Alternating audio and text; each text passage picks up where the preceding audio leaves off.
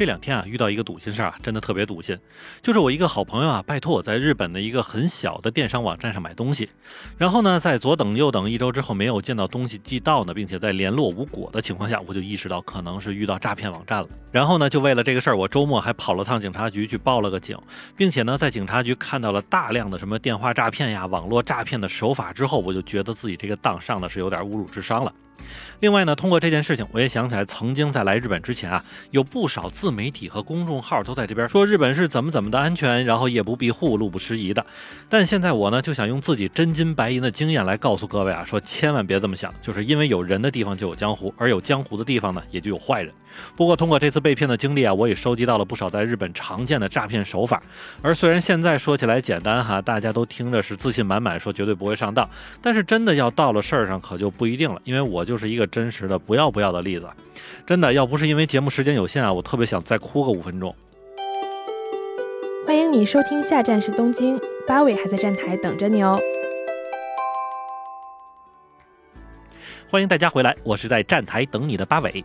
那么这件事情的起因啊，是因为我在国内的朋友拜托我去日本某个电商网站上去买一个登载的东西啊。而这里呢，我也需要说一下，这种小型的电商网站呢，它并不属于日本四大电商，也就是亚马逊、雅虎、乐天和美罗咖喱中的任何一个。甚至呢，我们也可以认为这种网站看上去就是那种小型的个人电商网站。但是跟咱们国家的这个国情不同啊，日本还真就是存在很多这种小公司自己开的电商网站。因为日本大型电商的平台使用费用啊，都是按照每单百分之五到百分之十的这个不等的手续费来跟商家进行结算，所以总体下来说呢，成本都是不老低的。那么除此之外呢，各种各样的规定也是很麻烦，所以就催生了不少公司自己干脆下功夫做一个电商网站，然后来个万事不求人的结果。当然，这种情况呢，同时也带来了很多欺诈网站。这就好像我这次所遇到的这个事件是一样的，并且呢，我所看到的这个网站啊，不仅在商品介绍、产品图片等等方面都做的是十分全面，并且呢，我所买的这个东西本身还是一种比较小众的产品。所以啊，虽然在买之前也确实琢磨过这个网站会不会是个骗子，但是觉得这么小众的玩意儿，大网站都没有几个人卖，那骗子怎么会用这个东西来钓鱼呢？当然，结果人家还真的就是这么骗了哈。而我也是在接到了骗子的转账汇款信息之后呢，老老实实给对方汇了钱。而紧接着而来的呢，就是被骗的教科书一般的下场，那就是没有东西寄来，也没有回复，也查不到任何信息。那在感觉到被骗了之后呢，我就专门去网上搜索了一下同类的这个诈骗手段，结果就赫然发现了这种电商网站的诈骗方法。随后呢，笃信的不要不要的我呢，就打印了所有的证据之后呢，到警察局去进行报警。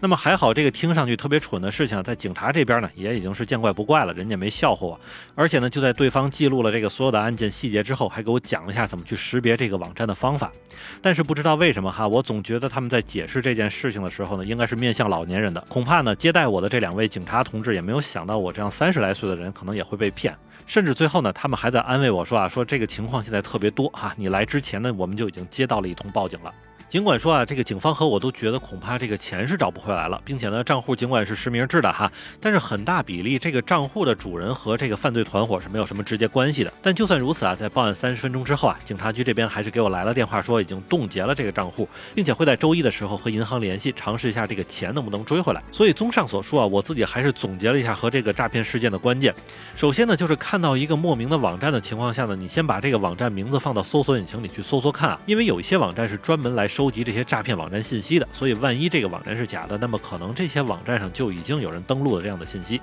其次就是千万别贪便宜，因为这类的网站上面的这个商品价格总是有挺大的折扣。那么最后一个呢，就是尽量别用这样的网站哈，尽可能还是在咱们说的那四大平台上去购买，因为就算是真的那种商家自己做的网站的话，那么整个的寄送过程恐怕都是无法追踪的。只不过你在发邮件或者打电话催的时候呢，对方会有人接。那么除了这件事儿之外啊，在日本这种看上去很安全、很守秩序的这种社会治安之下，其实还是存在挺大的坑的。比如咱们国内已经很难生存的电信诈骗啊，其实在日本还真的是比比皆是，特别还是针对老年人的电信诈骗，可以说是近几年警方的这个头号难题。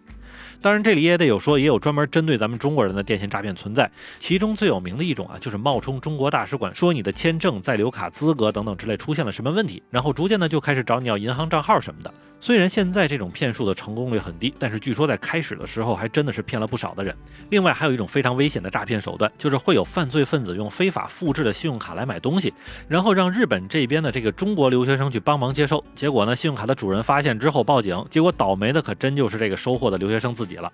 并且呢，也有一些欺骗你去当这个机票或者什么商品代理的事儿啊，然后在你圈了一圈熟人的钱之后，这个上家就跑路了，反正最后倒霉的也是你自己。而整体罗列下来呢，其实在日本能够遇到的诈骗的情况还真的是非常的多的，甚至我还听说有人被骗到了一些邪教到里面去洗脑的这种情况发生。